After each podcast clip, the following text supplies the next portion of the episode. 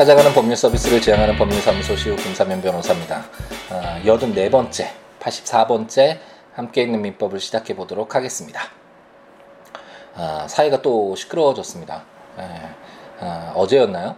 대통령의 어, 감정이 좀 많이 실린 그런 말로 인해서 어, 또뭐 이렇게 정치권이 요동을 치고 있고 어, 이로 인해서 뭐 어, 유력 정치인들이 또 사과를 하고 어, 대통령에 대한 뭐 달랜다고 하나요? 고개를 숙이고 뭐 이런 모습들도 기사가 되고는 있는데 또 제가 방송을 보지 못했지만 인터넷 기사들을 통해서 보는 것을 보니까 어, 그 내용 전부가 이제 또 기사가 아, 그 내용에 집중돼서 아, 이렇게 올려져 있더라고요. 그것을 보면서 불과 며칠 전, 며칠 전도 아니죠. 대통령의 어떤 이런 아, 말이 나오기 전 까지만 하더라도 메르스의 어떤 공포로 인해서 사회 전반이 마비됐다라고 느껴질 정도로 어, 그렇게 큰 혼란을 겪은 어, 우리였잖아요. 그런 사회가 이런 모습이었는데 갑작스럽게 이렇게 에, 또 화제가 바뀌고 어, 이렇게 많은 사람들이 그것에만 이렇게 초점을 좀 두는 듯한 아, 그런 것을 보니까 아, 좀 약간 착잡한 아, 생각이 드는 것 같습니다. 물론 이런 것 한두 가지를 통해서 어, 뭐 우리 민족성이 어떻느니 이런 식으로 얘기하는 것은 너무 성급한 일반화의 오류라고 할 수 있겠지만 어, 좀 어, 우리가 너무 빨리 잊고 좀 새로운 것에 너무나 쉽게 이렇게 열광을 한다 그랬다 할까요? 집중하는 것이 아닐까라는 그런 생각은 좀 들고요. 영국에서 2년여 동안 생활하면서 그런 느낌은 좀 더 더 강해졌던 것 같습니다. 우리가 어, 잊지 말아야 될 것들이 상당히 많고 그런 것들은 항상 어, 좀 우리가 어, 인식을 하면서 어, 같이 공유할 수 있는 그런 내용들이 계속 부각이 되는 그런 가운데에서 어, 뭔가 새롭거나 아니면 좀 더더 더, 어, 집중적으로 어, 우리가 알아야 되는 그런 내용들이 언론을 통해서 이렇게 어, 사회에 어, 내 보내줘야 된다라는 생각이 드는데 너무나 좀 한두 가지 핫한 거라 핫한 이슈라고 해야 되나요? 물론 많은 사람들이 관심을 갖고 있으니까 아, 그런 부분에 대해서 언론들이 앞다투어서 이렇게 보도를 하고 알리는 것이긴 하겠지만 아, 너무나 한두 가지에 집중해서 너무나 쉽게 몰두하는 것이 아닌가라는 생각이 들, 고 뭐, 어, 이 순간도 지나가리니라는 말이 있듯이 뭐 이렇게 혼란스러운 시기가 언젠가는 지나가겠지만 메르스가 이제 뭐 뭐 아, 아예 마무리된 것은 아니고 어, 이제 점차 안정화된다라는 그런 뭐 느낌은 있는데 어쨌든 이런 혼란스러운 시기도 지나가고 또 이렇게 흘러가면서 어떤 뭐 시간들이 채워지고 사회가 구성되고 이런 것이겠지만 어, 어쨌든 좀 예, 너무 막 혼란스러운 어, 지금 시간들을 보내고 있는 것이 아닌가라는 그런 생각이 들고 약간 불만도 많이 어, 생기고 예, 하고 싶은 말은 많지만 네, 이쯤에서 이제 좀 정리를 또 하고 예, 함께 있는 민법으로 아, 돌아가 보도록 하겠습니다. 저희가 이제 지난 시간에 유치권에 관련된 세 개의 조문을 읽어봤는데요. 아, 유치권 이 어떤 유치권이라는 물건 그 자체도 자체지만 아, 이제 유치권부터 질권 저당권까지 이제 담보 물건에 대해서 어, 제가 설명을 좀 많이 드렸던 것 같습니다. 왜냐하면 어, 소유권을 어떤 뭐 가운데다 두고 물건의 가장 어, 강력한 물건이라고 말씀드렸죠. 물건을 어, 사용하고 수익하고 처분할 수 있는 어, 그런 강력한 물건으로서의 소유권을 어, 가운데다 두고 소유권에 비해서 제한되는 물건들이 있는데 그 제한되는 물건 중에 어, 물건을 사용하는 데 초점을 두고 있는 용익 물건 그것이 지상권, 지역권, 전세권이었죠. 저희가 지금까지 읽어보았었죠. 그런 내용과 이제 물건을 사용한다라기보다는 어떤 담보적인 가치를 어, 중요시하는 그런 것을 통해서 물건의 어떤 권리를 형성시키는 어, 담보 물건으로서 유치권, 질권, 어, 저당권이 어, 있다라는 설명을 드렸고 그렇기 때문에 어, 유치권을 어, 이제 시작하면서 이 담보 물건과 용익 물건의 차이에 대해서 좀 설명을 자세하게 드렸던 것 같습니다. 그리고 이런 어떤 전제 하에서 이제 조문들을 한번 본다면 우리가 지상권, 지역권, 전세권을 보면서 어떤 내용이 담겨져 있었죠? 한번 떠올려 보면 아, 물건을 사용한다라는 데 초점을 두고 있는 권리잖아요. 그럼 그 물건을 사용하는 자, 지상권자나 지역권자나 전세권자가 되겠죠. 그런 어, 어떤 권리자의 아, 권리는 무엇일까? 물론 뭐 사용하는 데 초점을 두겠지만 그럼 이런 어, 물건을 사용하는 사람들의 어, 의무는 무엇일까? 이런 권리와 의무 측면이 어, 많이 부각이 될 것이고 그렇다면 이 물건을 언제까지 사용하는 것으로 할 것인가? 뭐 이런 존속 기간의 문제도 있을 것이고 사용하면서 만약 물건이 파손되거나 이랬을 때 그리고 물건을 돌려줄 때 어, 이 이해관계들 그 위험은 누가 부담할 것인가 이런 내용들이 어, 중심이 되겠죠. 왜냐하면 이런 것들이 바로 용익 물건의 어떤 특징이기 때문에 물건을 사용하는 데 따르는 그런 권리와 의무들 그리고 분쟁의 발생 여지들을 그런 것들을 규정하고 있는 것이 법률이잖아요. 어, 그렇기 때문에 그런 내용들이 어, 좀 중심이 돼서 어, 법률에 규정되어 있었다라는 것을 한번 떠올려 보시면 어, 아 그렇구나 아, 그런 권리와 의무 뭐 존속 기간이나 어, 그런 위험 부담 누가 할 것인가 그리고 반환할 때 어떻게 이해관계를 조율할 것인가 아 그런 내용이 담겨져 있었구나라는 것을 어, 확인하실 수가 있을 것입니다. 하지만 이에 반해서 담보 물건은 물건을 사용하는 데 초점을 둔 권리가 아니잖아요. 그러면 당연히 이 법 조문도 법 규정들도 그런 내용이 담겨져 있겠, 있지 않겠죠. 뭐 존속 기간이니 이 물건을 언제까지 담보로 가지고 있을 것이냐, 뭐 이런 존속 기간이나 이런 내용들이 담겨진 있는 것이 아니라 용익 물건과 다르게 그런 내용들이 담기는 것이 아니라 그럼 담보 물건은 아 그러면 이 담보 물건을 보관하면서 어떤 어떻게 뭐, 뭐 보관을 할 것인가?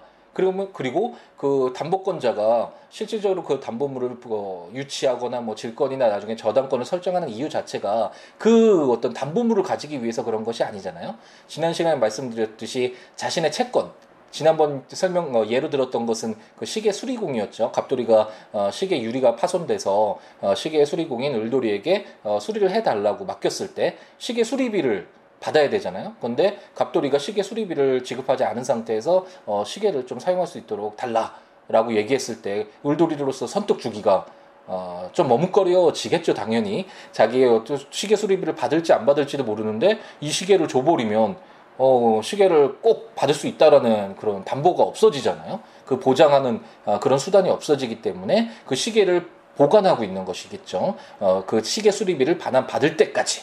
그렇기 때문에 이 어떤 담보권자로서는 이 시계를 갖다가 가지고 있는 것이 어떤 목적이 아니라 시계 수리비를 반환받는 것이 목적이기 때문에 그러면 어떻게 이 담보물을 가지고 자신의 채권을 어, 반환받을 수 있을 것인가 채울 수 있을 것인가 라는 것이 초점이 어, 당연히 그런 쪽으로 중심이 되겠죠. 그래서 지난 시간에 저희가 어, 채권의 변제를 받기 위해서 유치물을 경매할 수 있다라는 322조를 설명을 드리면서 이 시계 수리공인 을돌이는 그 이 시계를 이제 경매를 청구해가지고 경매를 통해서 누가 사는 사람이 있으면 그 값을 내겠죠. 그럼 그 돈을 가지고 어, 자신의 채권에 채권에 해당하는 그 액수만큼 배당을 받을 수 있다라는 그런 설명을 드렸고 바로 담보물건이란 이렇게 자기의 채권을 어, 담보하고 자기의 채권을 어, 반환받고 충당할 수 있는 어, 그런 기회를 갖기 위한 권리이다라는 설명을 어, 드렸 지난번 시간에 드렸죠. 그래서 이런 어떤 내용들이 어, 담보물건에서는 주가 돼서 어, 채워지겠죠. 어떤 용의 물건과 담보 물건의 이런 커다란 어떤 특징들을 이해한 상태에서 어, 법률을 이제 읽기 시작하면 막연하게 이렇게 읽는 것보다 아, 이 조문에 이런 내용이 있구나, 뭐 이런 내용이 있구나 이렇게 어, 단순히 읽고 외우는 것보다는 왜 이런 조문들이 어, 이런 유치권에는 이런 내용들이 들어있고 어, 뭐 지상권에는 이런 내용이 들어있는지에 대해서 어느 정도 이해를 하고 접근을 하면 훨씬 더 어, 쉽게 다가오겠죠. 내용들도 어, 머릿속에 어, 정말 쉽게 빠르게 이해가 될 것이고 아마 머릿속에 오랫동안 남아서 뭔가 체계화된 상태에서는 그런 가지치기를 통해서 어, 구체적인 내용도 좀더 어, 명확하게 오랫동안 기억되는 그런 어, 효과도 발생을 하잖아요. 어, 그런 장점이 있으니까 어, 지금까지 지상권, 지역권, 전세권을 읽으면서 우리는 용익 물건으로서의 물건들을 읽어보았고 이 용익 물건에 해당하는 그런 내용들을 어, 규정하고 있는 조문들을 저희가 지금까지 읽어보았었죠. 그리고 지금부터는 그런 내용과는 약간 다르게 담보 물건으로서의 유치권, 질권, 저당권을 읽게 되고 이런 어, 담보 물건들의 내용은 용익 물건, 물건과는 약간 다르다. 그리고 아마도 그 초점은 그 채권을 어, 보존하기 위한 담보하기 위한 그런 측면들 그 속에서 발생하는 이해관계와 관련된 어, 내용들을 규정하고 있겠구나라는 이런 전제에서 어, 이제 접근을 하시면 될 것 같습니다. 그래서 지난 시간에 이제 유치권의 내용이나 아, 유치권을 일부에 대해서만 하는 것이 아니라 그 시계 어, 뭐 유리를 고쳤다고 해서 유리 부분만 어, 유치할 수 있는 것이 아니라 전부 시계 전부를 유치할 수 있다라고 설명드렸죠. 그리고 방금 전에 설명드렸던 그런 이제 경매 청구에서 자기 채권을 어, 보전받을 수 있다라는 아, 그런 아, 320조부터 322조까지의 어, 규정을 저희가 읽어보았습니다. 그럼 이제 오늘 시간에는 또 세 개 조문 323조, 324조, 325조 규정을 읽어볼 텐데 제 323조는 과실수치권이라는 제목으로 제 1항 유치권자는 유치물의 과실을 수치하여 다른 채권보다 먼저 그 채권의 변제에 충당할 수 있다. 그러나 과실이 금전이 아닌 때에는 경매하여야 한다. 제2항 과실은 먼저 채권의 이자에 충당하고 그 잉여가 있으면 원본에 충당한다. 라고 규정하고 있습니다. 이 내용은 뭘까요? 이 내용은 담보, 이 유치권은 특히 그 물건을 어, 점유하고 있는 거잖아요. 보관하고 있는 거잖아요. 자기 채권을 반환받을 때까지. 이렇게 보관을 하고 있다, 있다 보면, 어, 과실이 생겨날 수도 있겠죠. 이 시계의 경우에는 뭐, 이 시계에서 사과가 열리진 않을 테니까, 그런 과실은 발생하지 않겠지만, 저희가 민법 총칙에서 한번 읽어보았죠. 과실과 관련된 내용들. 만약 민법 총칙이 없었다면 323조 규정하면서도 과실은 어떤 것이고 법정 과실이 있고 천연 과실이 있고 이런 내용들 다 규정해야 되겠지만 어 제가 수차례 설명드렸듯이 이제 이런 공통적인 내용들을 묶어서 민법 총칙에 규정하고 있기 때문에 더 이상 과실에 대한 내용들이 어 323조에 규정되어 있지는 않죠. 과실은 안다라는 전제에서 어 그럼 이 유치권에서 이 과실 부분은 어떻게 어, 이해관계를 조율할 것인가와 관련된 내용을 어, 담고 있다라고 생각하시면 될 것 같고 과실이라는 건 그 가장 쉽게 생각하면 천연 과실이 어, 딱 생각이 나죠. 그 나무에 어, 사과 나무에 사과가 열리면 그 사과가 당연히 어, 과실에 해당하겠죠. 이런 천연 과실 외에도 어떤 음, 물건의 사용 대가로 받는 금전 어, 어떤 물건을 뭐 시계와 같은 경우에도 시계를 사용하면서 그 사용 대가로 뭐 금원을 지급할 수 있겠죠. 이런 금전들도 법정 과실에 해당한다라는 것을 저희가 민법 총칙 읽으면서 101조 통해서 봤었죠. 그 과실이라는 건 어, 천연 과실, 사과와 같은 이런 천연 과실을 생각하기 쉽지만 어, 이런 법정 과실 그러니까 사용 이익에 해당하는 아, 이런 돈도 사용 대가도 어, 과실에 해당할 수 있다라는 것은 어, 저희가 민법 총칙을 읽으면서 한번 살펴보았습니다. 그럼 이 예를 한번 어, 지난번 예를 들었던 걸 그냥 계속 이어서 한번 해보죠. 갑돌이가 이제 시계를 맡겼죠 을돌이에게 시계 수리비를 주지 않아서 을돌이가 그 시계를 이제 유치를 하고 있는데 아, 물론 나중에 이제 살펴보겠지만 어, 유치권은 담보 물건이기 때문에 이 시계를 용익 물건과 같이 이렇게 사용하는 권리가 아니죠. 그래서 마음대로 사용할 수 없는 것이긴 하지만 어, 한번 가정을 해보죠. 이 시계를 그 영업정 전문에 비치해서 어떤 홍, 홍, 홍보 효과 를 얻었다라고 한번 가정을 해보겠습니다. 그래서 어, 이런 법정 과실을 얻었다라고 한번 어, 그 전제를 한번 해보죠. 그렇게 가정을 해보죠. 이게 바로 사용이익이고 이익이고 이것도 과실에 해당한다라는 것은 민법 총칙을 통해서 저희가 한번 어, 확인을 했었었고요. 그래서 이제 을돌이가 그 유치물인 시계를 통해서 어, 사용이익, 법정 과실을 얻고 있다면 어, 그 받은 이익만큼은 당연히 그 시계 수리비에서 어, 공제를 하는 것이 형평에 맞겠죠. 울도리는 시계 수리공으로서 그 시계 수리비를 받기까지 그 채권을 담보하고 있으면서 거기에서 나오는 사용 이익은 또 별도로 어, 갖게 된다면 을돌이만 너무 보호하는 것이 되잖아요. 그렇기 때문에 어, 제 323조는 어, 과실을 수취하는 것은 유치권자가 수취할 수 있는데 그러니까 이 사용이익은 얻을 수가 있는데 을돌이가 그 채권의 변제에 이제 충당을 할 수 있다. 그러니까 충당을 해야 된다라는 규정을 두고 있습니다. 그러니까 뭐 시계 수리비가 10만 원이었는데 그 홍보로 인해서 뭐 한 만 원의 효과를 얻었다라고 한번 가정을 해보죠. 그럼 이 사용 이익을 어 자신의 어떤 채권의 변제에 먼저 충당을 해서 어 이제 9만 원만 이제 갑돌이가 어 지급하면 되는 것으로 어 그런 식으로 어떤 어 유치권자와 그 유치물 어 소유권자 가 되겠죠 주로 그 당사자 사이의 이해관계를 조율하고 있다라고 생각하시면 될 것이고 이제 충당이라는 말이 나오는데 예, 이제 충당이라는 건 부족한 것을 보충해서 메운다라는 뜻이잖아요. 어 그렇기 때문에 어 이제 을돌이가 갑돌이가 밥돌이에게 받아야 할 금액에서 이제 홍보 효과에 상당하는 금액을 줄여간다.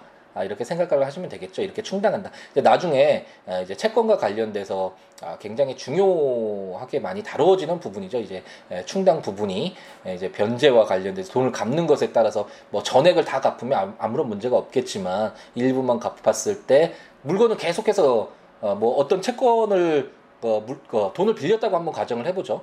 뭐 갑돌이가 울돌이한테 100만 원을 빌렸다면 그 100만 원의 뭐 원금만 갚는 경우도 있지만 대체적으로는 이자가 붙잖아요.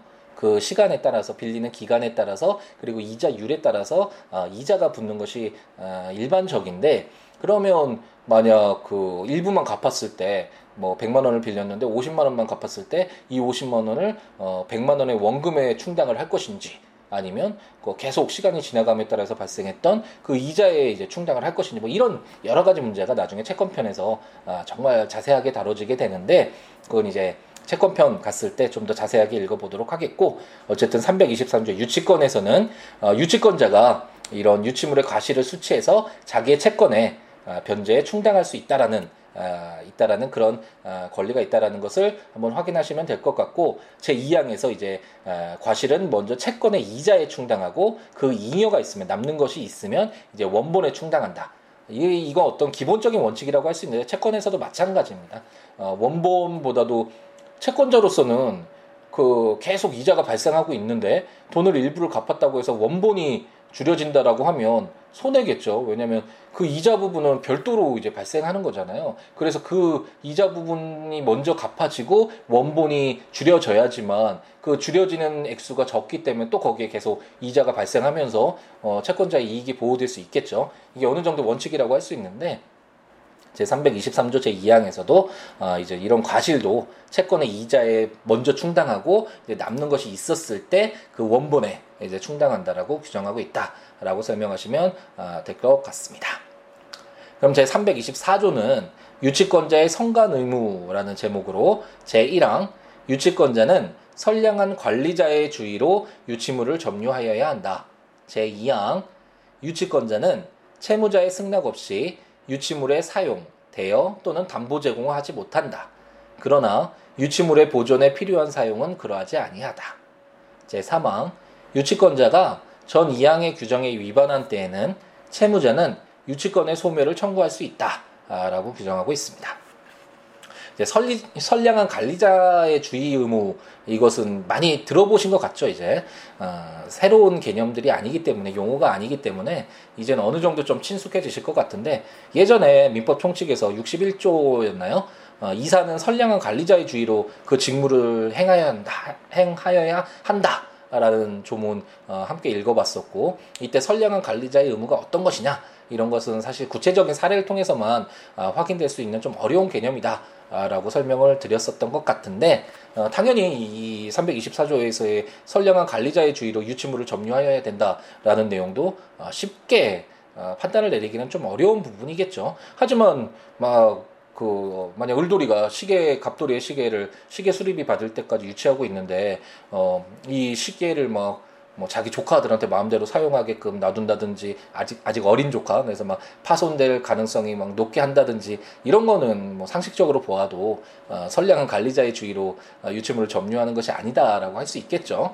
어, 그렇게 어, 이제 유치권자도 어, 자기의 어떤 담보권으로서 그 시계를 점유할, 유치할 권리가 있는 것은 맞지만, 그래도 그렇다고 하더라도, 어, 갑돌이 소유의 시계를 마음대로 어, 막 보관을 해서 파손시키거나 이런 손해를 발생시키면 안 되겠죠. 그렇기 때문에 어, 선량한 관리자의 주의로 유치물을 점유해야 된다라는 그런 선관 의무를 규정하고 있고 어, 제가 아까 설명을 좀 드렸던 것 같기도 한데 제 2항에서 갑돌이의 승낙 없이는 어, 유치물을 사용하거나 그 시계 마음대로 사용하거나 다른 사람에게 대여하거나 또는 뭐 다른 사람에게 또 담보 제공까지 어, 이런 행위를 하면 갑돌이로서는 그 시계 수리비만 갚으면 을돌이에게만 지급하면 그 시계를 반환받을 수 있는 그런 어, 조건이어야 하는데 을돌이가 자기의 담보권도 챙기면서 그 담보물을 통해서 여러 가지 또 수익을 어, 또 받을 수 있다면 얻을 수가 있다면 그건 너무 일방적으로 유치권자에게만 유리하게 되겠죠. 그렇기 때문에 아, 유치권자는 마음대로 뭐 유치물을 사용하거나 이렇게 하지는 못하고 다만 유치물의 보존에 필요한 사용은 당연히 해야 되겠죠. 이런 내용들도 어, 저희가 그동안 어, 법조문을 읽으면서 많이 어, 보아왔었는데 뭐 공유자나 이런 경우에도 어, 뭐그 공유물 어, 사용 수익이나 이런 때에는 공유자들의 어떤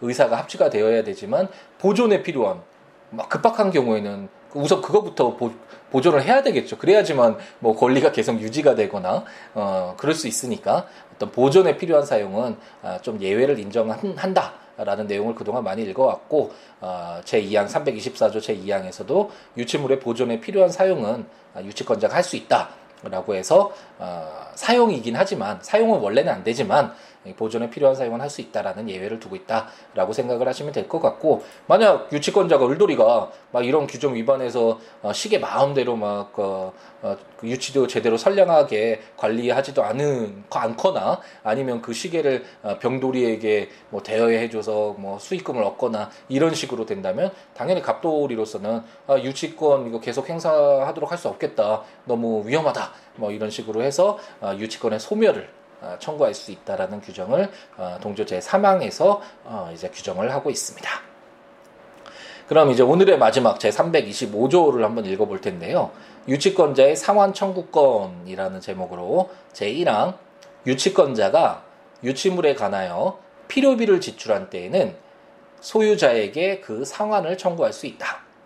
제 2항 유치권자가 유치물에 관하여 유익비를 지출한 때에는 그 가액의 증가가 현존한 경우에 하나여 소유자의 선택에 쫓아 그 지출한 금액이나 증가액의 상환을 청구할 수 있다. 그러나 법원은 소유자의 청구에 의하여 상당한 상환 기간을 허용할 수 있다라고 규정하고 있습니다. 이제 많이 익숙하시죠? 어, 이제 조문이 아, 새롭거나 이게 무슨 말이냐 아, 이렇게 뭐 한탄하시는 분은 거의 없을 것 같은데 이 조문도 거의 유사한 내용들을 저희가 점유권 얼마 되지 않았죠? 어, 100조 전이었나 한 203조였나요? 어, 점유자가 물건을 이제 사실상 지배하고 있었던 자가 그 점유물을 원래 그 물건을 가지고 있어야 될 사람에게 에, 이제 줄 때 회복자라고 했죠. 그 사람에게 에, 이제 되돌려 줄 때 만약 그 물건을 보존하기 위해서 필요한 필요비나 아니면 그 물건의 어떤 가치를 증가시키는 데 들어간 유익비를 청구할 수 있다. 라는 것들 배웠고 전세권의 경우에서도 제 310조에서 전세권자가 목적물을 반환할 때 이제 유익비 청구할 수 있다 이런 규정도 읽어보셨죠. 그렇기 때문에 이렇게 한 번만 어느 정도 이렇게 체계를 어, 갖추고 나면 그 다음부터는 이런 내용들은 뭐 정말 쉽게 다가오죠.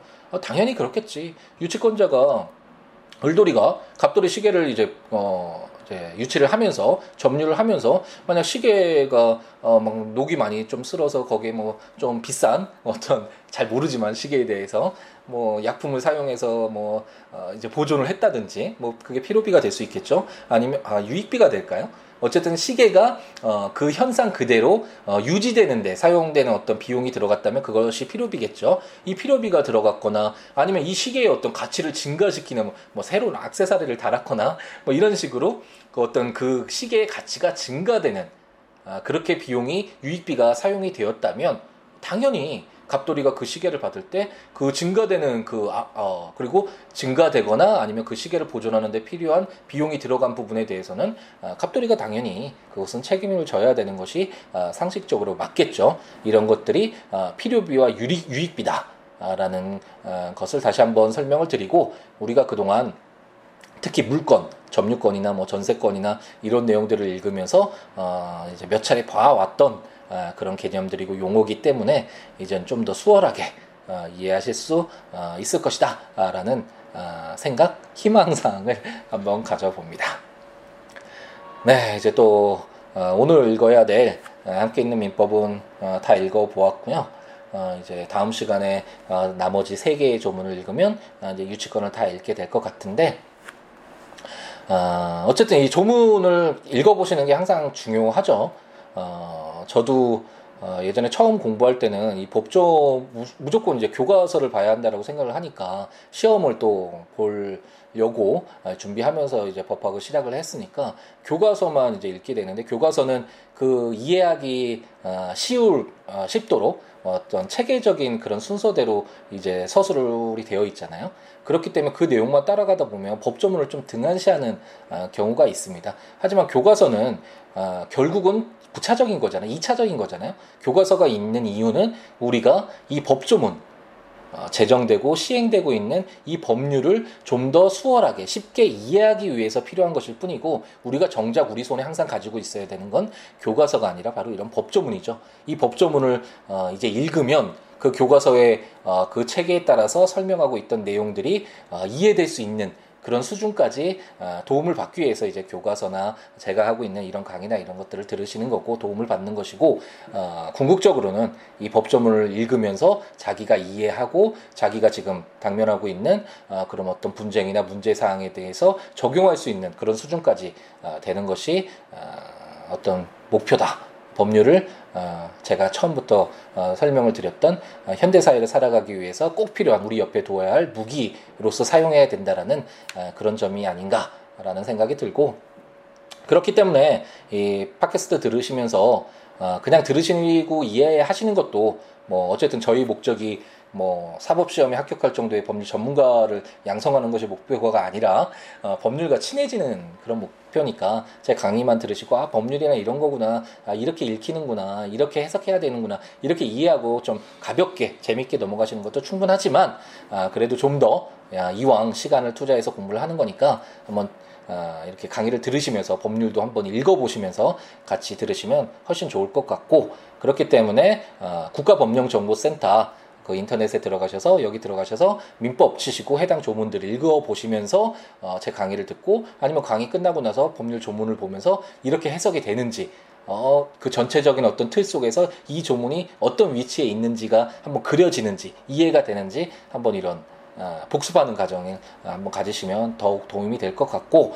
국가법령정보센터나 아니면 이제 어, 제가 전자책으로 발간한 함께 있는 민법, 민법 총칙, 어, 물권편, 채권 총론편까지 나와 있는데 이제 뭐 대형 서점에서도 어, 구입하실 수 있으니까 그걸 구입하셔서 거, 이 해당 부분의 조문과 설명들 제가 지금 하고 있는 말씀드리는 설명이 어, 이 전자책에 나와 있는 이 설명을 토대로 말씀드리는 거니까 한번 같이 읽으면서 좀 더더 어, 이해를 해보시는 어, 기회를 가져도 좋을 것 같습니다.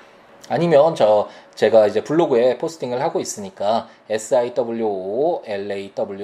siwo.net 블로그에 오셔서 어, 해당 조문과 설명들 보시면서 들으셔도 좋을 것 같고 어, 함께 있는 민법 민법 아니더라도 뭐 법률적으로 어떤 뭐 의문 사항이 있거나 아니면 상담을 원하시거나 아니면 개인적인 친분을 아, 갖기를 원하시는 분은 아, siwo.net 블로그에 남겨주시거나 02-6959-9970 전화 주시거나 아, siwo 골뱅이 gmail.com 이메일 주시거나 아니면 트위터나 페이스북 siwo는 똑같으니까 아, 이렇게 SNS를 통해서도 연락을 주시면 아, 저희가 인연을 맺고 아, 서로 이야기 나누면서 함께 이렇게 아, 지내보도록 하겠습니다. 이제 금요일인데 어, 이제 주말 잘 보내시고 어, 제가 지금 음, 원래는 이제 어, 주말에 한 번은 나와서 이렇게 일 처리하고 함께 있는 민법을 이렇게 녹음을 하는 과정을 항상 겨, 거쳤었는데 어, 이번 주에는 이제 제가 어, 이제 일을 어느 정도 마무리를 졌기 때문에 안 나올 가능성이 있어서 어, 집에서 녹음을 해서 한번 올리거나 아니면 어, 다음 주에 평일에 어, 유치권 나머지 세 개 조문을 갖고 어, 찾아뵙는 것으로 하겠습니다. 주말 어, 잘 보내시고 어, 하루하루 행복하게 채우시기 바랍니다. 다음 시간에 뵙겠, 뵙겠습니다. 감사합니다.